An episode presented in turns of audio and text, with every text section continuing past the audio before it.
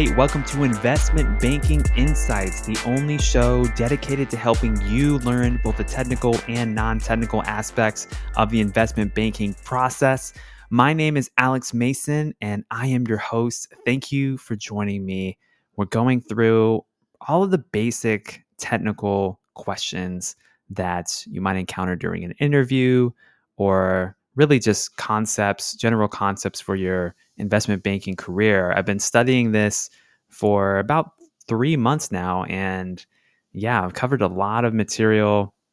We've done a lot together, and I'm excited to continue today on the topic of leverage buyouts. And within that topic, we're going to focus today on the concept of debt. Specifically, the question is explain the differences between bank debt versus high yield debt bank debt versus high yield debt? And this is an interesting question to me because really initially I didn't realize there were different types of debt. I just kind of looked at debt as debt. And the only differences that I really knew of were that some debts had higher or lower interest rates than other debt contracts. But really, it goes so much deeper than that. There's an entire global market for credit and for fixed income instruments. So debt comes in different flavors. And this is true for companies doing business in the same way that it is for us as personal consumers. For example, home mortgages are different than credit cards, right? There's different limits to that type of debt. There's usually different interest rates, different terms. Now, they're both still technically debt and you're borrowing the money, but they have different flavors to them. So let's go ahead now and talk about bank debt. What is bank debt? Well, we know what banks are. Banks are institutions that lend money to people. That's fundamentally what banks do. And they also have other ancillary financial services, but they basically charge interest and fees to their clients.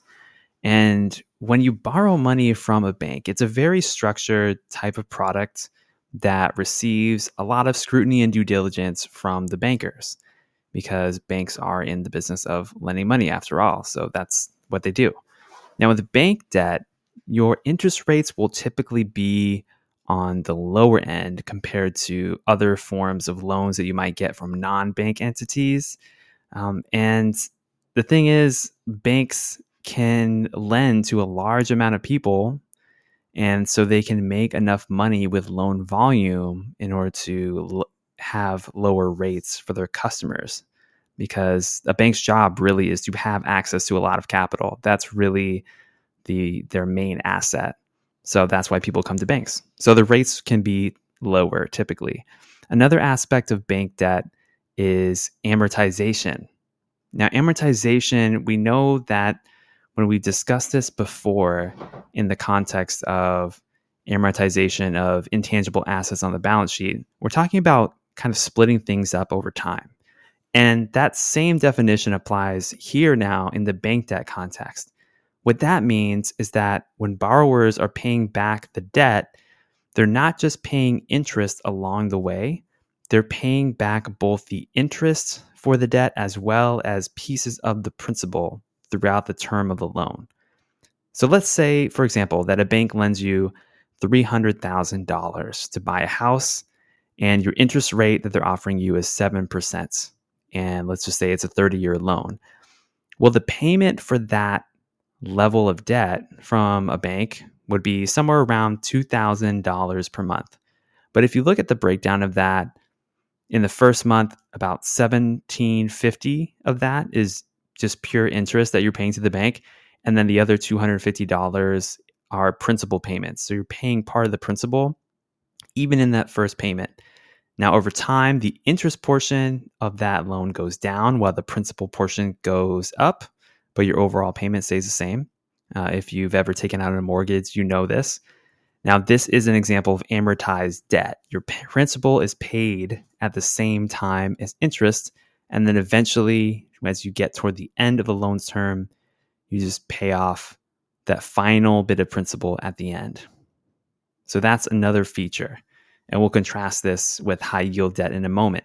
Another thing about bank debt is that the interest rates are usually not fixed. They are floating in the sense that they change based on whatever interest rate is set by the Federal Reserve or some other benchmark.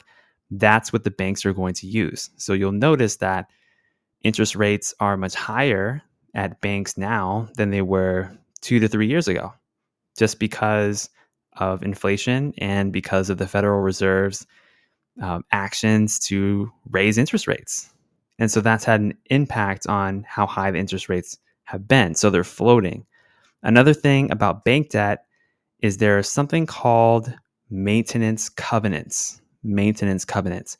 And essentially, what this is, is the bank using legal jargon to protect themselves with their investment. Because when a bank is lending a company money, that's an investment for the bank. They want to see a return on that. So they're going to have language in their debt contract to make sure that they're going to get paid. And what that means is that they might maintain some kind of baseline financial performance that the company has to hit as part of that debt contract. For example, maybe they have to maintain a certain leverage ratio or below that ratio in order for them to continue being serviced by this particular debt contract. So, for example, a bank might lend a company money and they say, We'll lend you this money as long as you keep your debt to EBITDA ratio at four times EBITDA or below, something like that. So, that's something called a maintenance covenant. Okay, so those are the different aspects of bank debt. Now let's turn our attention to high yield debt. And I'll mainly be talking about the aspects of high yield debt in the context of and in contrast to bank debt. So, what is high yield debt? Well, as the name implies, it's high yield. That is, the interest rates are usually higher for this type of debt than for bank debt. Also, high yield debt products, I mean, they might be less structured than bank debt depending on who is lending the money. Of course, whoever is lending the money is going to dictate the method and the formality of how the deal is done. Another thing is that interest rates for high yield debt are usually fixed and don't change. They're usually not floating like mortgage or not mortgage debt, like bank debt is. And also, high yield, high yield debt also has legal jargon in it to protect the creditor. But instead of maintenance covenants, high yield debt has something called incurrence covenants incurrence covenants. Well, what does that mean? That means that there's something you can't do as long as the debt contract exists. So, for example, the company might not be able to be sold to another buyer as long as they have this outstanding loan. So, if they want to sell the company, they've got to find the financing to pay off the loan, just as an example. So, that is in contrast to bank debt, which typically has maintenance covenants meaning you have to do something, you have to maintain some kind of financial baseline. Whereas high yield debt has these incurrence covenants, meaning you can't do these things. You can't take this kind of corporate action as long as this debt is outstanding. Okay, so the thing is, both debts are important to private equity firms because they serve different functions. Private equity firms will typically, or maybe not, I shouldn't say typically because I don't know for sure, but it seems like they use both types of debt in order to do leverage buyouts. And they they work out better for different reasons, right? So bank debt is better for the lower interest rates and you also avoid those incurrence covenants which might be kind of cumbersome for the company. But private equity firms might use high yield debt if they think they might refinance in the future or if they think the company won't have any major asset sales or acquisitions in the near future, or maybe they think that the returns from the business won't necessarily be sensitive to interest payments. Because if a company borrowed bank debt and that bank debt is floating, well, if uh, if if the interest payments go up, uh, the business might be more sensitive to that, depending on the type of business we're talking about. So, high yield debt may have its place in some scenarios, and bank debt may have its place in some scenarios. It just depends. And those are the major characteristics and differences between them. Okay. so this has been Investment Banking Insights for today. My name is Alex Mason, and I am your host. I hope you have an incredible, amazing day. Whatever you're doing, do it to the fullest.